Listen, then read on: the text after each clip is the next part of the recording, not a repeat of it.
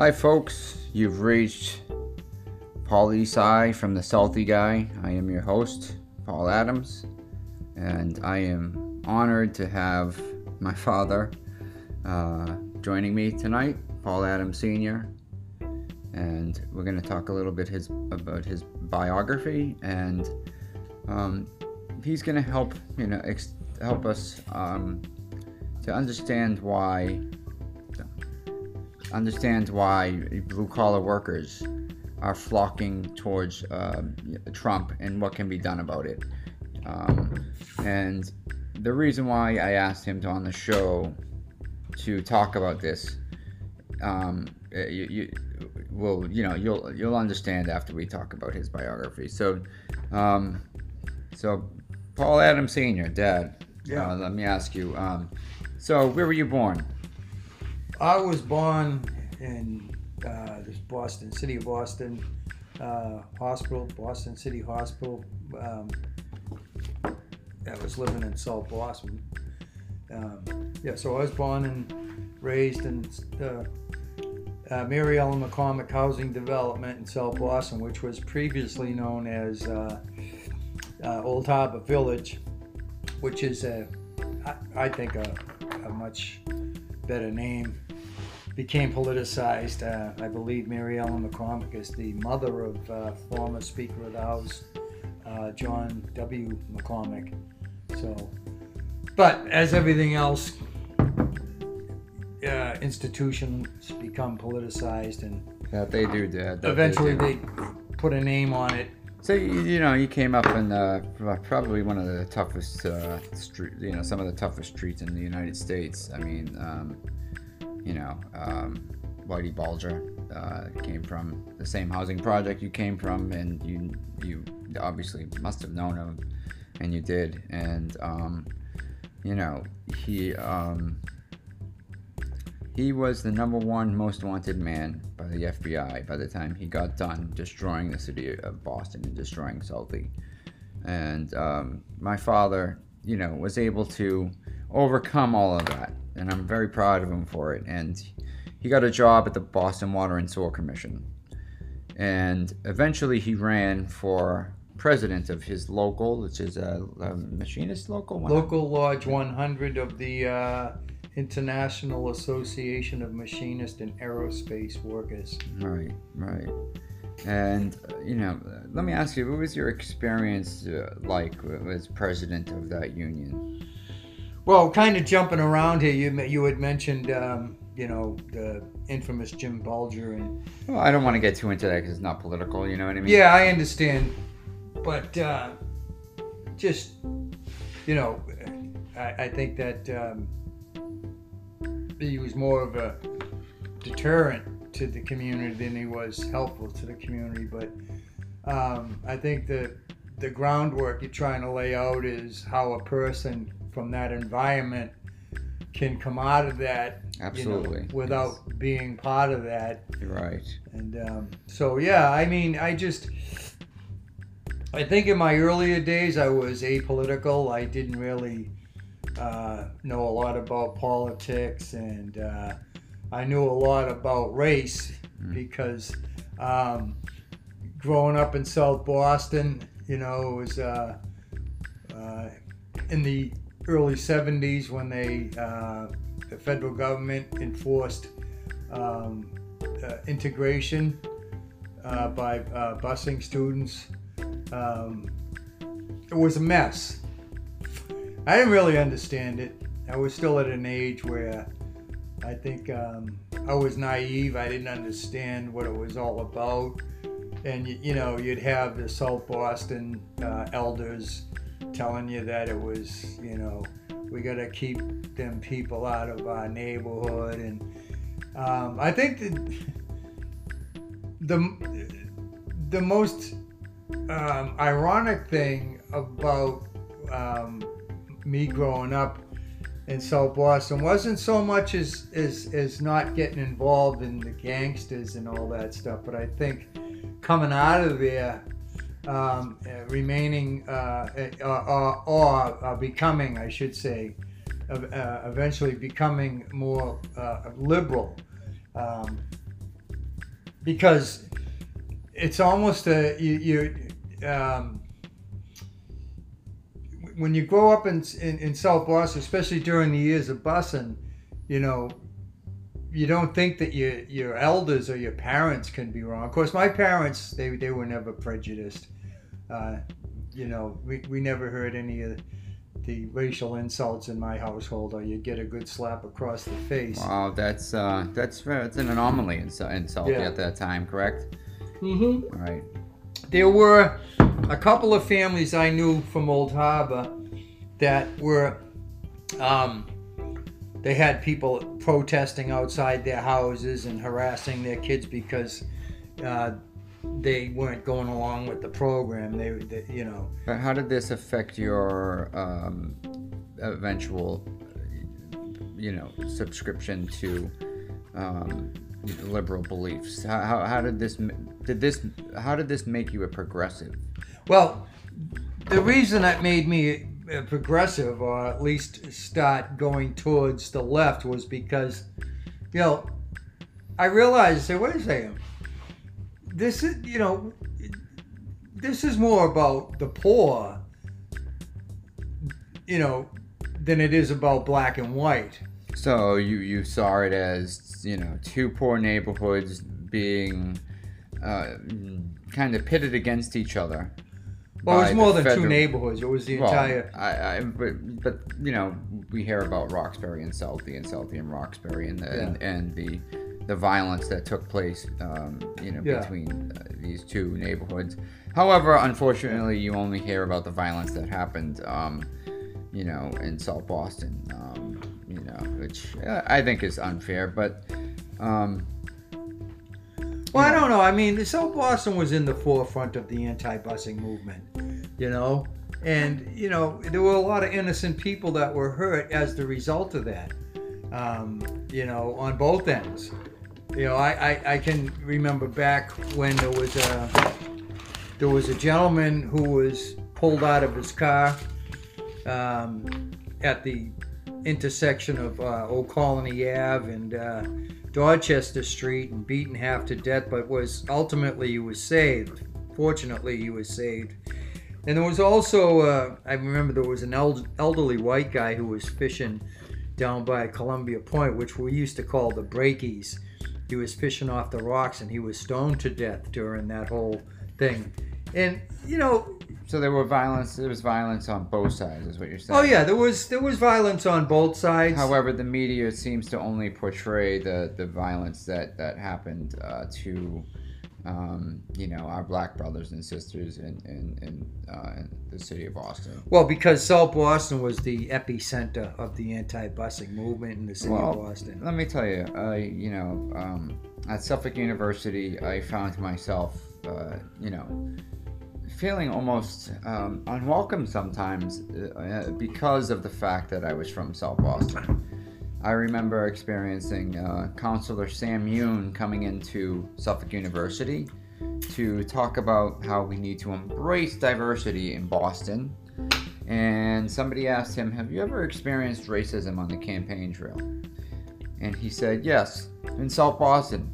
I was marching in the parade and they were all yelling my name, Yoon, Yoon, Yoon. But, you know, it's South Boston. They were probably all drunk anyway. You know, they probably never heard a name like Yoon before.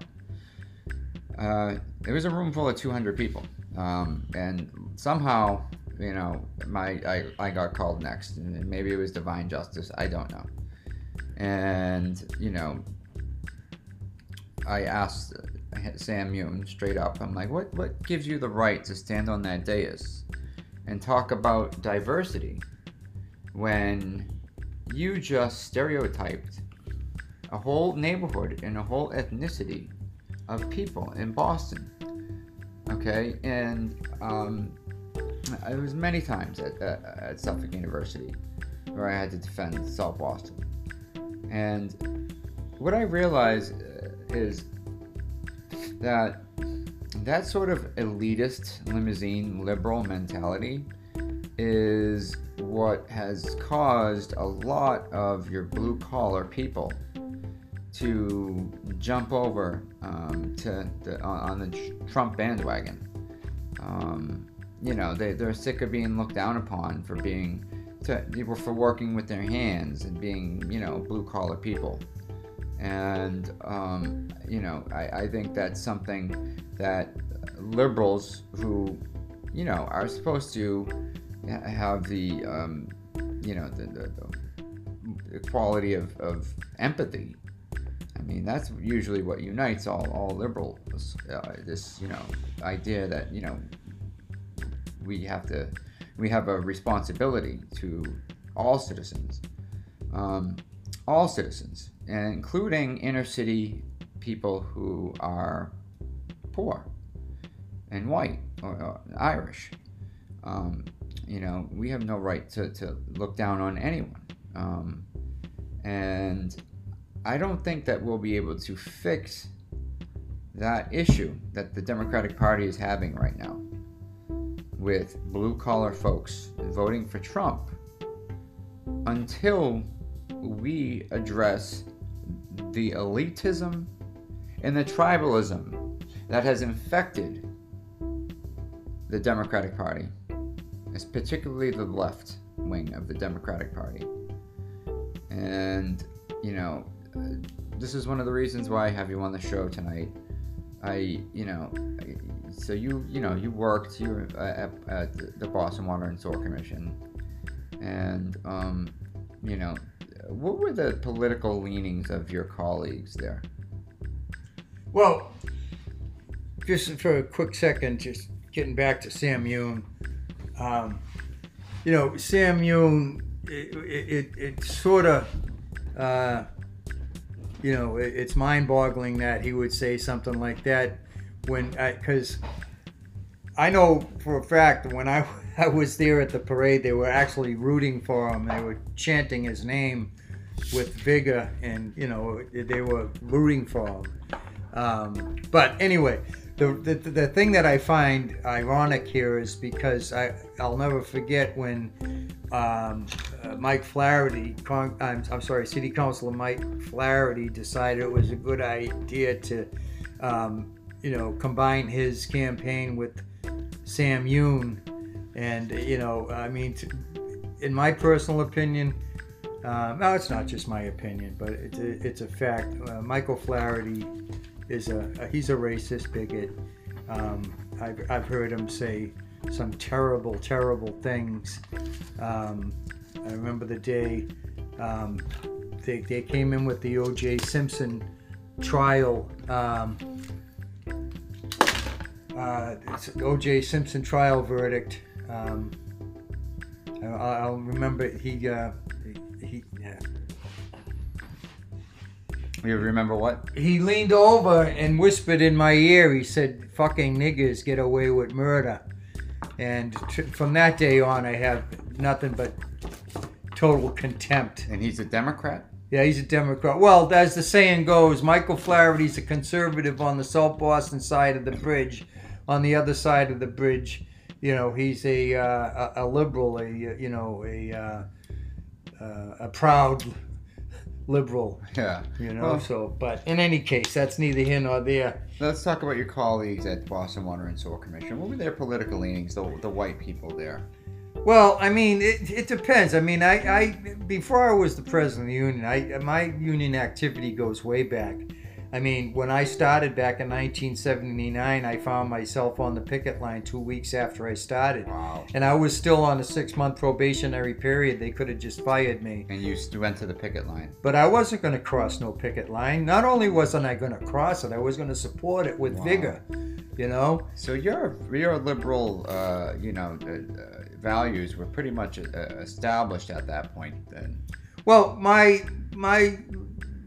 liberalism, I believe, is rooted in the uh, union movement, uh, the labor movement, and um, so I I got to meet a lot of people um, along the way. Uh, some of them, uh, you know, were Democrats on paper only, um, but then I, I also met some of them. My my, my good buddy Al, uh, I'm sorry, Al Al Al. Um, Capozzi, sorry about that. I just turned sixty-six. Al Capozzi, um, is a, uh, he, he considers himself a, a socialist. And we had a lot of conversations about that at the time. I I thought socialism was a dirty word. And once again, I, you know, I was uh, just learning the ropes and just learning about politics and um, how it relates to the labor movement. And um, so in, in, in any case, as I jumped in headfirst into the union activity, I met a lot of people. Uh, you know, I used to just jump in the car Uh, with my buddy Tommy McDermott or uh, Al Capozzi or whoever it may be, and we'd go to support other labor union strikes. Wow, and really, yeah, we'd would go all over the city. So I met a lot of people, and a lot of them, quite frankly, were they were very active. Particularly the people from the S E I U. Right. Uh, they they have a very very strong uh, uh, social based Uh, network uh, slash union, and a strong political. Uh, you know, uh, they, they they when they take political action, be careful. Yeah, well, no, they they do have strong political currency, and they use it wisely. And like I, but my point being that I I met these people just by you know chitter chatter uh, at the, on the picket lines, and um, after listening to them and and. And, you know, adding things up in my head as to, you know, where do I stand? Where, where do I stand? Um, you know, am I going to progress further from just being pro-union and then becoming more politically active? And if I become more politically active, what, what platform of, of uh, politics uh, do I stand on? And um, as I became more entrenched in the labor movement, I found myself leaning towards uh, uh, social democracy. And um, I no longer saw it as a bad word. I, I saw it as a ray of hope, because um, in the social democracy, you know, um, points out that, you know, that we, uh, uh, it, you know, Right, it's a it's a it's a, a political ideology that has been proven by you know the United Nations uh, Index on Happiness that uh, the, the happiest countries on Earth are social democracies that have ninety percent to ni- to, to uh, ninety-eight percent um, union um, workers. Okay. Right. And, uh, and they also have um, universal, universal health care. They have universal daycare. Right. And that, but you know they're they're able to have this stuff because they're under the United States security umbrella.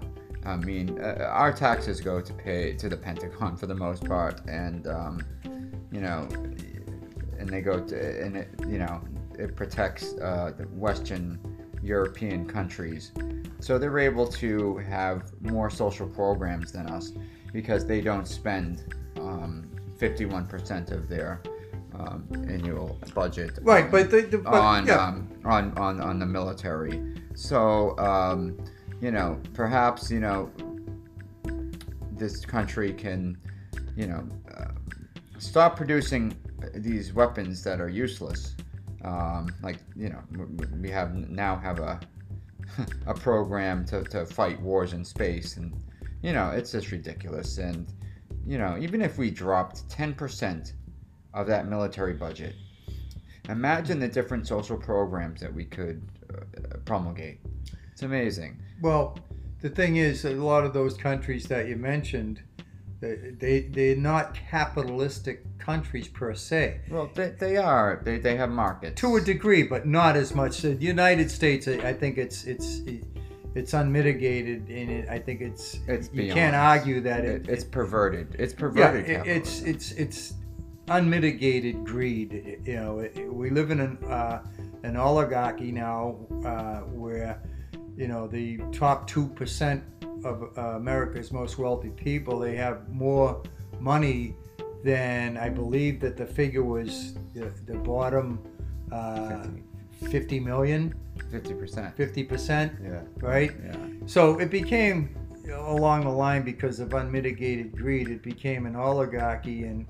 Um, apparently that seems to be uh, acceptable to some people uh, out there who um, who are poor or who's in labor unions that that support this this guy, uh, this so-called President Donald Trump. Oh, let's just call him the occupant of the Oval Office. So. Yeah, for lack of a better word, right. Yeah, we'll call him the the occupant.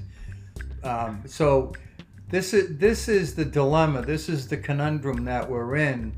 Um, why do the people who are most hurt by an oligarchy, uh, by a dictator uh, uh, slash nationalist slash uh, yeah neo-fascist uh, racist president, um, what?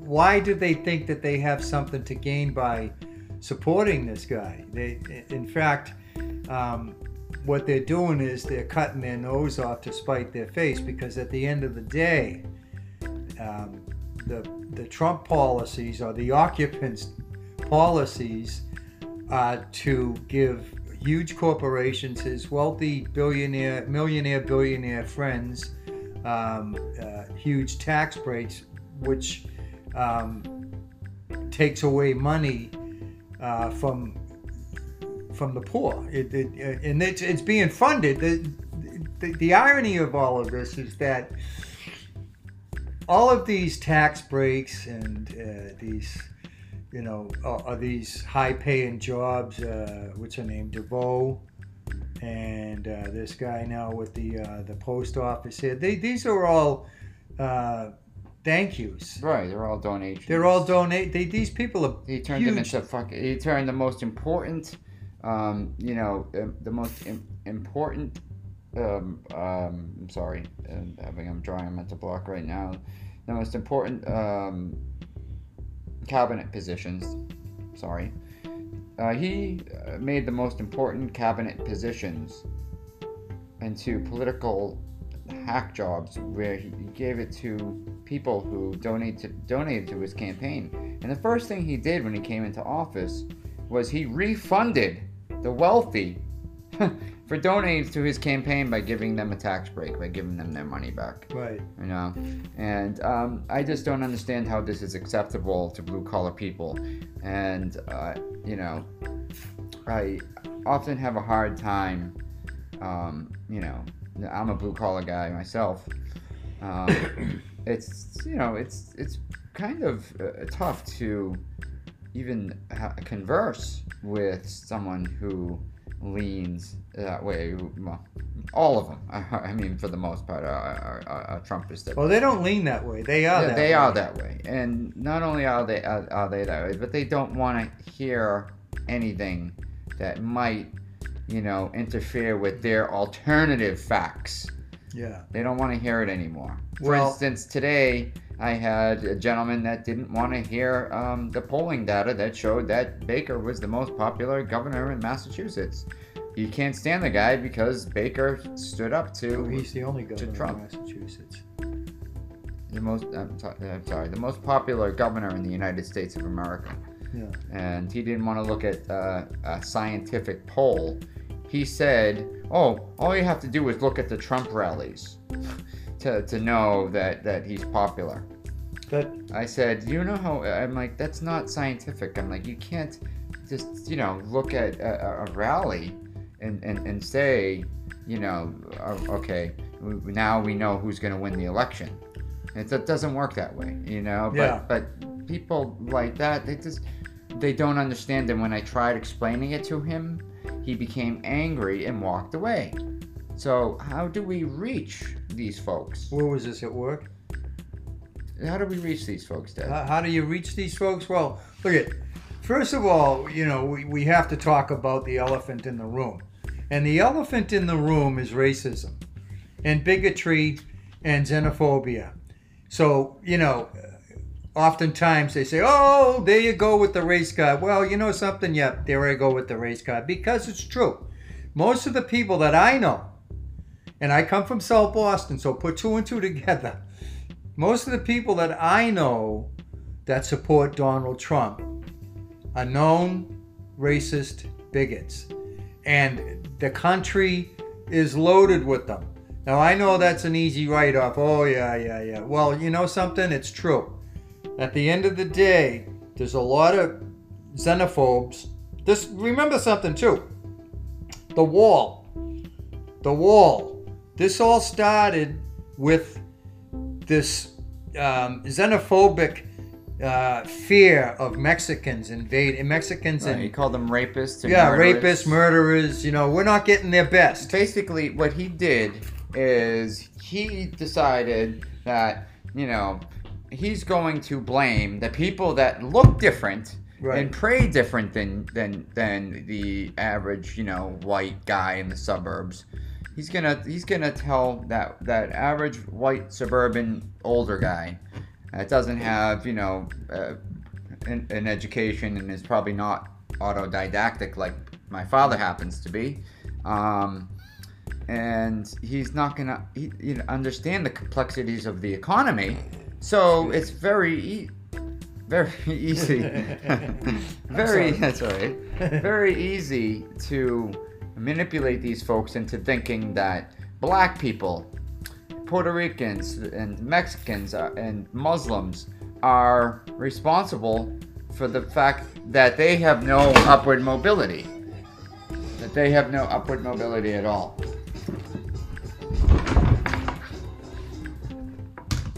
And so they blame folks that are completely innocent for uh, uh, folks that have a hard time, you know, with upward mobility themselves. You know, black folks in this country are, are not, you know, moving up in, in, in economic class in, in, in record numbers or anything. I mean, I'm very slowly, very, very, almost like a, a turtle's pace. But... Uh, but I they think, work hard at it. They're, these people, like, uh, peop, you know, the same thing with a, a, a white person, right? A white person can, you know, like you, get out of the housing projects and become a success. And right, because of my white privilege. I understand No, that. Not because of your white privilege, but because you worked hard at it. Yeah, but you know something? Look, at, let, let, let's, let's be reasonable here, okay? Let's be honest. Uh, my white privilege had a lot to do with it. Okay, oh. So I didn't get my job through politics, but I moved along the system and up the system, you know, to to my final ranking as inspector. I, and I think that, you know, by comparison, um, I think when I left there was like maybe two, uh, two African American uh, inspectors. Well, I know that I I did not benefit from white privilege uh, at all. Um, I. In fact, I was discriminated against uh, because of where I was from when I went to college. Um, I, I, I said that earlier in the program. Um, you know, I... Yeah, but by one I, person. I, I, no, not by one person. I gave one story. Oh. I can give you another if you want. So, the you know, I walked in at the end of a Boston Irish history class, and a kid couldn't come up with a thesis for Boston Irish history somehow. Um, and the professor suggested, why don't you write about how the uh, uh, people from Salty exclude gay people from marching in the parade? Now, let me tell you something. I know for a fact that there were gay people that marched in that parade. The only, the issue was we did not want people displaying their sexuality at an event for veterans and for, uh, and celebrating a Catholic saint as well. It's it, you know it, it's not meant for it's, uh, it's not a, a, a, an event about sexuality, but you're not. It's not like you're not welcome to march in the parade because you're gay, okay? So that was a completely false statement, okay? And um, I just can't imagine being at the Saint Patrick's Day parade and, you know, seeing a four-year-old tug daddy's sh- uh, shirt sleeve. And say, Daddy, what's what's a homosexual? And even if they were heterosexuals, Daddy, what's a heterosexual? That's not what I I I, I no. I'm not bringing my kids to that uh, kind of parade, and that's the issue. And you know, I uh, my, one of my best friends is a P H D at, at Suffolk University, and he continues to this day to tell me that my identity, my South Boston identity, is what holds me back. Uh, you know, in life uh, in general, my my my identity that I am very proud of, the identity that actually, um, you know, helped me persevere in life, and, and graduate college and get to the point now where I'm getting two master's degrees. Um, you know, so I, I, I've been attacked multiple times, actually, at, at a liberal, uh, a liberal institution uh, for being uh, from South Boston. Um, however, I have not abandoned uh, liberalism, but I am a person that can point out the fact that there is an elitism that exists within the party that has cost us working class votes. A lot of people, you know, aren't going to abide the fact that, you know, you have some, you know, elitist uh, yuppie um, treating them as if they're second-class citizens because, you know, they're, um, you know, a, a construction worker working in, you know, their their uh, their con- their condo in, in South Boston, um, you know, so. I, I don't, uh, how do we reach the working class folks when we don't respect them? The, you know, for the most part, the, the party does not respect them at all. And and we even, you know, we've lost uh, union support as well. And Republicans have actually started going after union support. Um, and, you know, that that's a shame, you know. And I, I, I, I, I saw this coming when Mayor Walsh ran against John Conley. And I saw that the John Conley supporters were uh, basically were anti-union. They did not want Marty Walsh to become mayor because of his connections to organized labor. Okay, and um, so you know, there Democrats have caused their own um, you know uh, problem with, when it comes to the working uh, class people who. You know, they might not be the, the, the, the, you know, book smart, okay?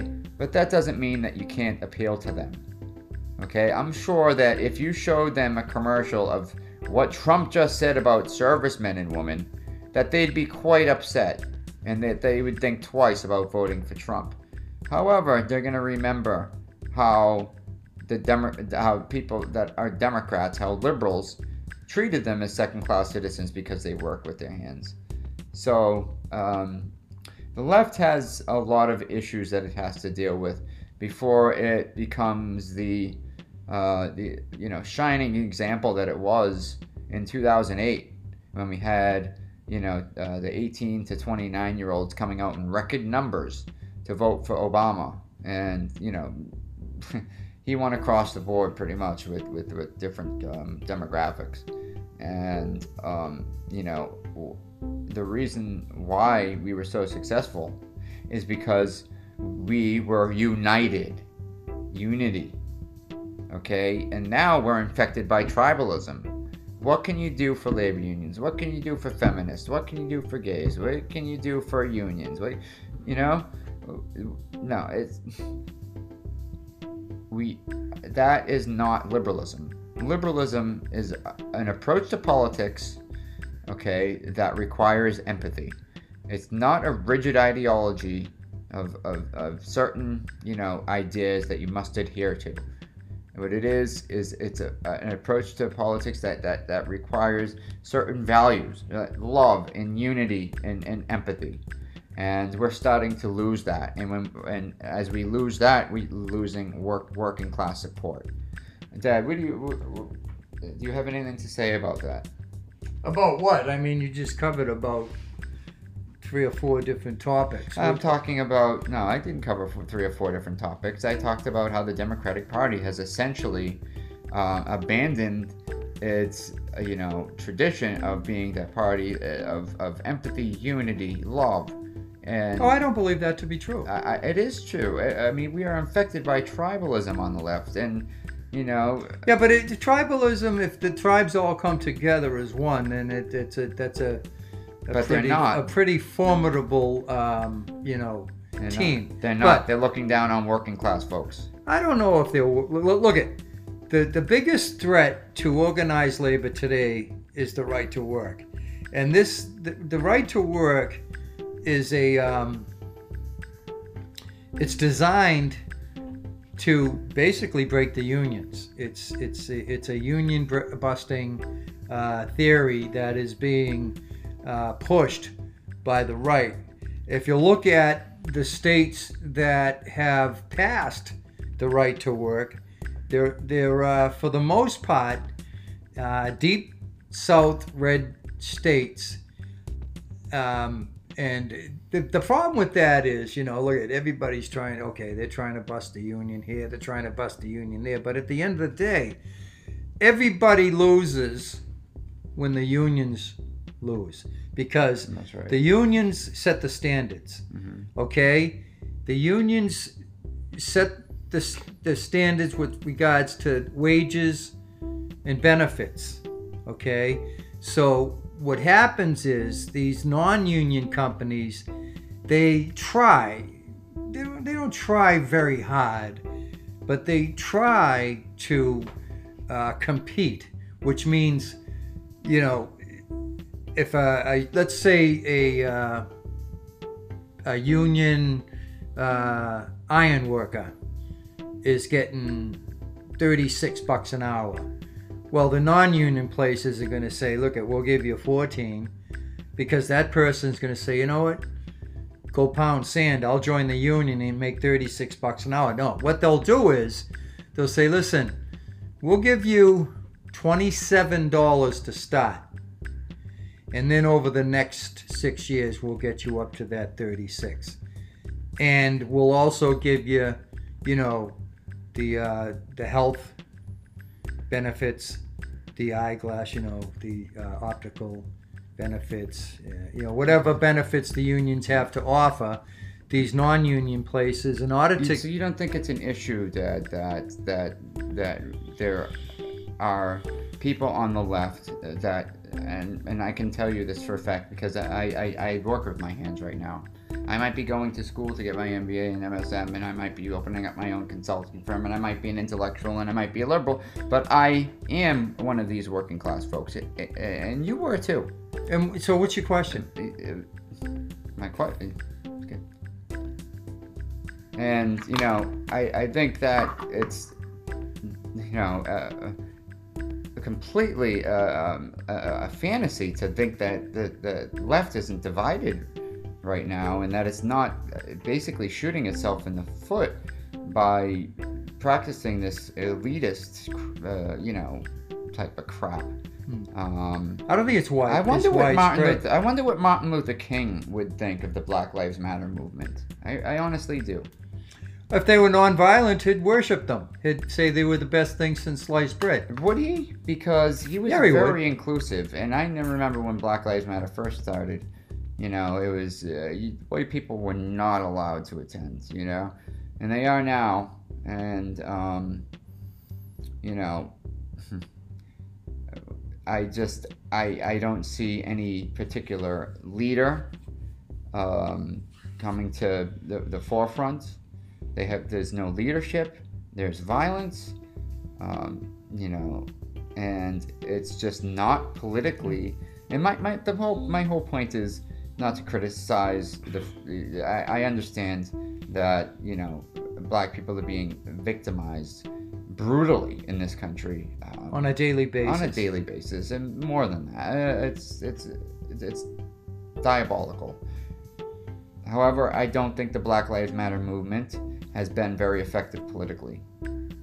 I really don't. Um, what it's what it has done is it has actually, um, you know, provided Trump, according to New, the New York Times today, with ammunition, with yeah. ammunition to help him try to win back the uh, moderate slash conservative congressional uh, districts in Wisconsin and in Minnesota. Right. And and indeed, they did tighten up today.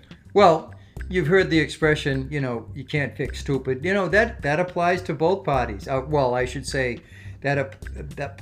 applies to both, you know, political uh, uh, theories, uh, uh, left or right, because, you know, you're right in by saying that it's not helping the Democratic slash uh, liberal slash progressive cause. However, what's not being reported is the ninety-eight percent of peaceful Black Lives Matter. For the uh, most part, they have been peaceful. You know? Yeah, it, yeah, but see, the thing is, you know, there's no such thing as good news. You know, they don't want to report good oh, news. No news is good news. No news is good news. Yeah. But in this case, what I'm saying is they're only going to report the, the two percent of, of uh, violent clashes with police. Yeah, you know, so in any case, not to get too hung up on t- too much on the Black Lives Matter movement, I think uh, in a more um, broader uh, uh, sense, we need to really um, look at how do we reach these um, union men and women who for some reason or other go to the voting booth and pull the lever for the Republican candidates. Right. We need to figure out a way to let, you know, and I don't think this is something new.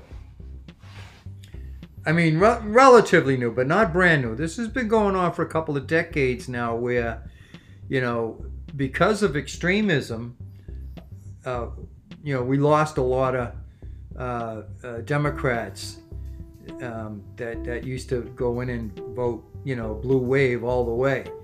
Um, I know when I was a union president, I was disgusted with some of my members who told me that they were going to uh, support Donald Trump. And I warned them. I said, listen, I said, you know, you want that four oh one k, you want that retirement, you know, you want that pension, you know, you you really, you know, you, you're dancing with the devil if you go in there and, and vote for this guy. He hates labor unions. Mm-hmm. I can't say that enough, and I can't say it any clearly. He hates organized labor. Let's be honest, the conservative ideology is trying to destroy organized labor forever. Uh, and, you know... Well, yeah, they see it as a cancer. Uh, they do. And and for some reason, working class, you know, union people still vote for Republicans. Yeah, I know. And that... it's because of the elitism that we have on, on, on the left, and it, it's cost us, um, you know, uh, you know. I respectfully disagree with that statement. I will tell you that I've experienced it myself. I've experienced it. I told you at Suffolk University, like I, I gave you those stories. Yeah. I, I've experienced it at at, at the job site where I have to deal with, you know, young urban professionals looking at me like I am some, you know, um, scumbag because um, you're wearing a hard hat and gloves and, you know, and, and you know, working with my hands. And um, they, you know, won't even get in the same elevator with me. I mean, there is a, an, an elitism that exists out there. And I think that's driving people towards Trump. And they're not informed enough to realize that Trump is... you know, represents the, uh, you know, the party that's trying to destroy um, organized labor in the, in this country. Yeah. You know, so. Well, I think elitism may be, you know, a, a part of the mosaic of why, you know, these Democrats uh, are starting to vote Republican. But I don't think it's the number one cause. You know, and I think the number one cause, and I've said this, I said it earlier, and I'll say it again.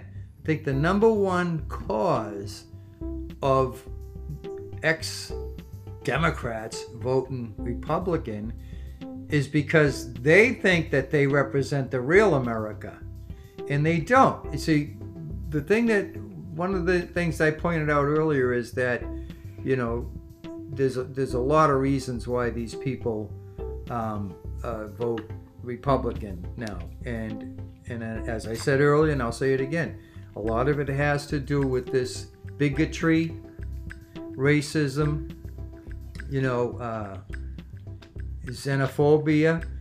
Uh, you know, it all started with build out wall, build out wall, build out. These people responded to that, and they think that the real, the true America is this nationalist, you know, um, regime, this A white, yeah, white Anglo-Saxon. Yeah. White Anglo-Saxon, you know. Protestant, yeah. I mean, look at, my father fought in World War Two up to and including the Battle of the Bulge, right? And, uh, you know, my father-in-law was uh, was held in a concentration camp during World War Two. These two guys, you know, absolutely hated fascism. Hated it. It ruined them. My dad came home with what they used to call uh, uh, shell shock, which is now known as uh, post-traumatic stress syndrome, you know, and I'm sure that my father-in-law, uh, Paul's Paul's grandfather here, um, you know, he, he probably has some very sad, uh, profound stories of, of what he experienced being held in a concentration camp. Oh, he sure does, yeah. You he, know? he shared them with me. Was yeah. the, I was the only one that he shared it with because, you know, I was the only one that really cared. I, I you know, I, I went to Auschwitz and Birkenau. Mm-hmm. I wanted to see what he went through. And he witnessed the uh, assassination of his Jewish neighbors. They were able to save one of them. He was on the yeah. c- c- cattle trains. Um, my grandfather at five years old was sneaking out of the concentration camp. Even though my family had food, because my great uncle worked on a German farm and they had uh, raw potato peels to eat every night, but the other families didn't have anything to eat. Yeah. So my grandfather would sneak out and he would get food for the other families. So I mean, he was saving lives mm. at five years old, and that's it's amazing. It's amazing. Yeah, and the point being that you know, you know these people, you know, they fought against fascism. The, the same ideology we're fighting against The same now. ideology that we're fighting now in this country. Who would have ever thought that, you know, well, it started in, in the year two thousand sixteen up until today, but who would ever thought that we'd be fighting fascism within our own boundaries, within our own country? It, it's just mind-boggling. My father would be doing cartwheels in his grave. And I know my dad and I had some very good lengthy conversations prior to his death about politics, and he leaned to the left. And I know I could tell you without any ambiguity that he would absolutely, absolutely, I don't want to say the H word, but he would he would dislike this guy Trump with a passion. Absolutely no doubt in my mind. And uh, so, here, so here we are today. We have Joe Biden running against uh, Donald Trump for president. Now, people say, oh, slow Joe, this, that, and the other thing. You know, this is what they do. This is what the right does, okay? You know, they're going to brand their candidate as the, you know, um, Keep America Great candidate. And they're going to try to brand our candidate as uh, some stumble bum that doesn't deserve to be president. When in fact, the Joe Biden, uh, you know, I, I listened to him today. Um, he's definitely presidential material. You know, he's got the experience, he's got the brains, and he's a decent uh, orator. And, uh, you know, he's overcome a tremendous handicap when, you know, when he, he, he used to be a, a, a chronic stutterer. And they think that, you know, they're going to win this election by making fun of Joe Biden because he stuttered. I don't, I don't think it's going to work that way. Well, the numbers suggest that, um, that, that Trump is, you know, well on his way to um, losing this election. And, you know, I mean, when a president is, uh, you know... Uh, overseeing an economy that's, uh, you know, resembles the Great Depression and a pandemic that he refuses to do anything about. There is no federal government right now.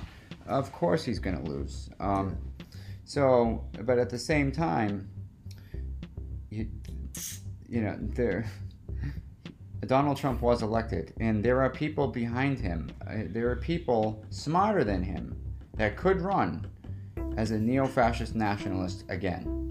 And that's why I want to address the, the, that, that issue of working class folks leaving the party. And I also want to address, um, you know, public education in this country. I think it's what it's done is it's, it's failed our, our, our students. It's become glorified babysitting because especially, you know, we have the audacity in this country to use the term failed states to describe other countries. I guess we no longer call them rogue countries, we call them failed states. And um, we have failed cities right here in New England, uh, Woonsocket, Rhode Island. And it's a, a terrible school system. And these kids are going to get caught up in, um, you know, a, a, a city that is, you know, economy is, is, a, is a drug economy. I mean, and it's through no fault of their own who they were born to, okay? And, you know, um, at least in the Massachusetts Constitution, not only does it guarantee education as a right, it guarantees that you're that you'll receive a moral education as well. And that's what we're missing. We're not teaching people civic responsibility, okay? And we're not teaching them, uh, you know, history and, and social studies and, and government. Um, you know, most people don't know who the Speaker of the House is or the Senate Majority Leader is or anything like that. And that in a democratic republic, that is a recipe for disaster. Like Benjamin Franklin said, a nation that is politically ignorant will never be free. So we have people coming up, um, you know, they end up working with their hands. They're not into education, okay. You know, and they're probably not into education because they went through these failed schools. And, um, you know, if we don't address the, the, the main issue, which is education, if we don't address the main issue, which is education, um, then we will have the same problem again, okay? And I think that we need to take a good look at what's going on in our own party with the tribalism and the elitism, and see that we are somewhat responsible for what's going on. And I don't hear any candidate talking about doing something about the fact that there are people born into families. They're not, they're not, they don't get to choose who they're born to, okay? They're, they're born into poverty, and they're born into um, cities that have no tax base, no tax base, and so we are slowly running out of time here at, um, you know, Poly, uh, PolySci from the Salty Guy. And I'm uh, very grateful for my father for participating in this podcast. Thank you, Dad. Yeah, you're welcome. Sorry about the uh, paper, paper sound. Um, in any case, well, one of the things that we didn't address, Uh, just as we wrap it up here, you know, um, one of the, the, the ongoing uh, conversations is regards to the popular vote versus the, um, you know, the uh, the college. Uh, how do you say it? The, the electoral, the electoral college, the college. Antiquated electoral yeah. college system that was merely a compromise between the big states and the little states. But my point being is that, Uh, you know, when you have um, one candidate getting three million more votes than the winning candidate, I think it's time that we, you know, examine that system closely. Uh, well, that's what I was just doing, but I, I think you might have taken me the wrong way because you gave me a look. What I'm trying to say is in the Federalist, um, written by Alexander Hamilton, and, you know, well, this particular article is written by Alexander Hamilton. Most of them were. Um, he says that it's a compromise and that, you know, it doesn't bode well for the future of our democratic republic. In the Federalist, it says that the sovereignty belongs to the majority. Mm-hmm. Okay, and we've taken away the sovereignty of the of the majority. Okay, uh, not not just a, a small majority, a three million person majority. Yeah, but it's my understanding that they've never had a, a popular vote. It's always been the electoral college. In the in the nation's history? Yeah. No, we've never had a popular vote. No. Right. So yeah. Oftentimes people say we should go back to, to that. I just, you know, you know what I mean? I just want to make it clear that, you know, it, it never it never did exist. Right. But it, I think it, that it has a legitimate uh, worthiness of, of of looking at now. Oh, we have to get rid of it. I mean, it, it, you know, I mean, it clearly says several times, you know, in the Federalist that, that the, the, the sovereignty belongs to the majority. However, Um, minority rights are always to be to be protected, that as a citizen of this country, you have a duty to protect the rights and liberties of of minorities, okay? And instead, we have people that are actually, you know, voting for somebody and supporting somebody who is taking away those rights. Yeah. And who is trampling all over the Constitution. He's trampled all over the um, the clause in the, in the in the Constitution, the um, that uh, what's it called, the am- am- amelioration clause. Um, the amelioration, yeah, yeah, yeah. Which, you know, says that uh, a president should not uh, make a profit off of uh, you know his his power. And, and as the president, mm-hmm. and however, um, the Democrats will not impeach him again because it'll lead to a complete political backlash. Any unenrolled person in this country will be voting for Republicans. Mm-hmm. Um, so basically, Trump has been given carte blanche now to do whatever he wants because he's already been through the impeachment process, and that's why Nancy Pelosi was trying to be smart and trying to hold the impeachment thing over, uh, you know, over over Trump's head. But, you know, she needed to, you know, her caucus was pressuring her to to uh, impeach, and she did. And well, I think initially they were they were, uh, you know, pressuring her to to not go, you know, go into it with the, the whole the whole uh, hearing, you know, the impeachment hearings, because they were saying that it just won't look good. It'll look like sour grapes. It'll look like you're using this as a, a tool to, uh, you know, to put a, a Democrat in uh, to get rid no, of Trump. And, it, it would have put Mike Pence in office. Yeah, yeah. So I, I think she played it right. I just don't believe that anybody anybody could believe that the entire Republican Senate, Besides Mitt Romney. Besides Mitt Romney, would vote to not remove uh, Donald Trump. Well, that's why they're going to lose the Senate. That's why they're about to lose the Senate. So, you know. I um, hope so. Yeah. Uh, it looks, you know, the, I, I was just looking at the numbers, people, and, you know, it does look good for the Democrats right now. Uh, both, um, you know, the, the Senate races and um, the presidential election. And let's just hope it stays that way. Um, you know, because there were a lot of polls that predicted that Hillary Clinton was going to pull it off in twenty sixteen, and she lost. So, you know, anyway, um, I think getting rid of Mitch McConnell is huge. Yeah, it is, you know? Definitely. I I want to thank all of you for uh, listening to the uh, podcast tonight, today, whenever you're listening to it, and you know, next week I will be having another guest, um, Doctor Jeffrey Johnson, who is a, a political philosophy professor who worked um, in Congress uh, for um, uh, Congressman uh, Schmidt, I believe his name was. He, he was a Republican.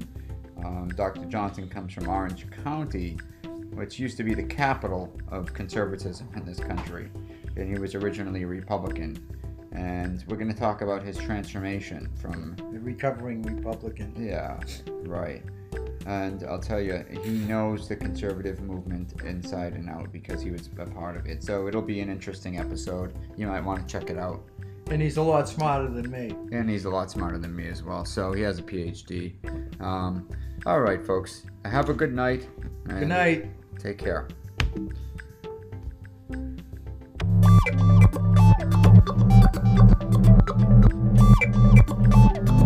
Thank you.